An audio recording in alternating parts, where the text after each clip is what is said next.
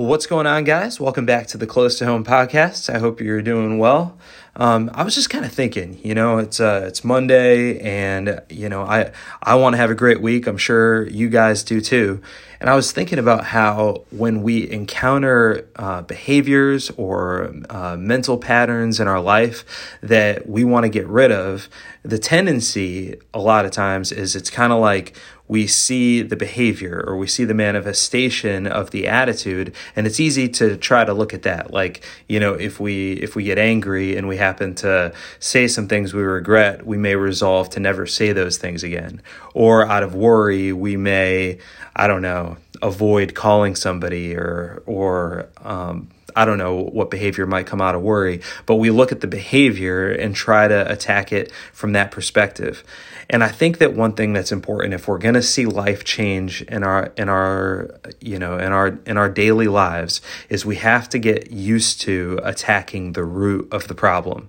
Now that may seem simple, but it's really it's really not because most of the time it's almost like a lens that we're looking through. The thinking that produced the problem is the very thinking we're trying to use to solve the pro- to solve the problem, which obviously never works.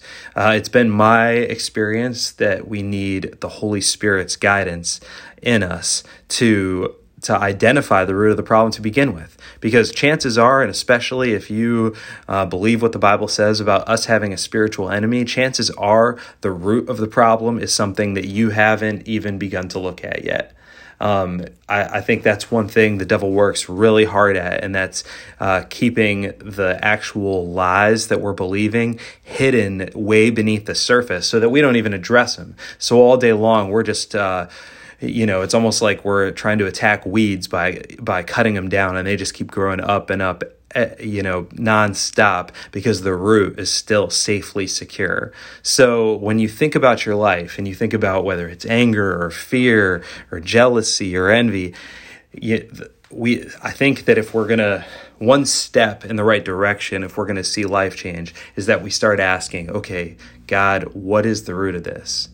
That when we talk to others, we say, listen, I, I don't know, I'm coming up against this behavior, but I feel like it's being driven by something else. I just don't know what that something else is. And I think is if we start asking those questions, God will lead us closer and closer to the root. Now, the warning here, or the disclaimer, or whatever you want to call it, is that the is that this this is uh, this is going to lead to change. It's going to lead to transformation. So it may make you feel uncomfortable because the lie you're believing is probably one that you grew up with or that's been ingrained in you for a long time.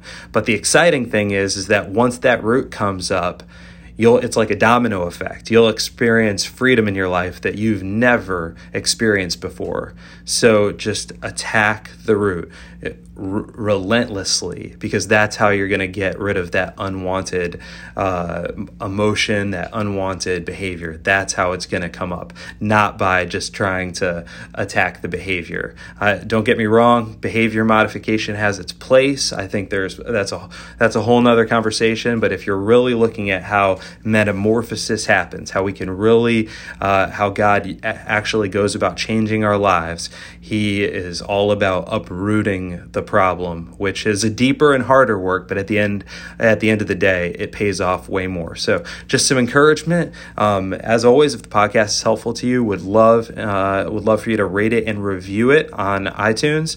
Um, share it on social media. Uh, text a friend if you think it might it might help them, and I'll try to keep bringing you guys quality content. Have a great day.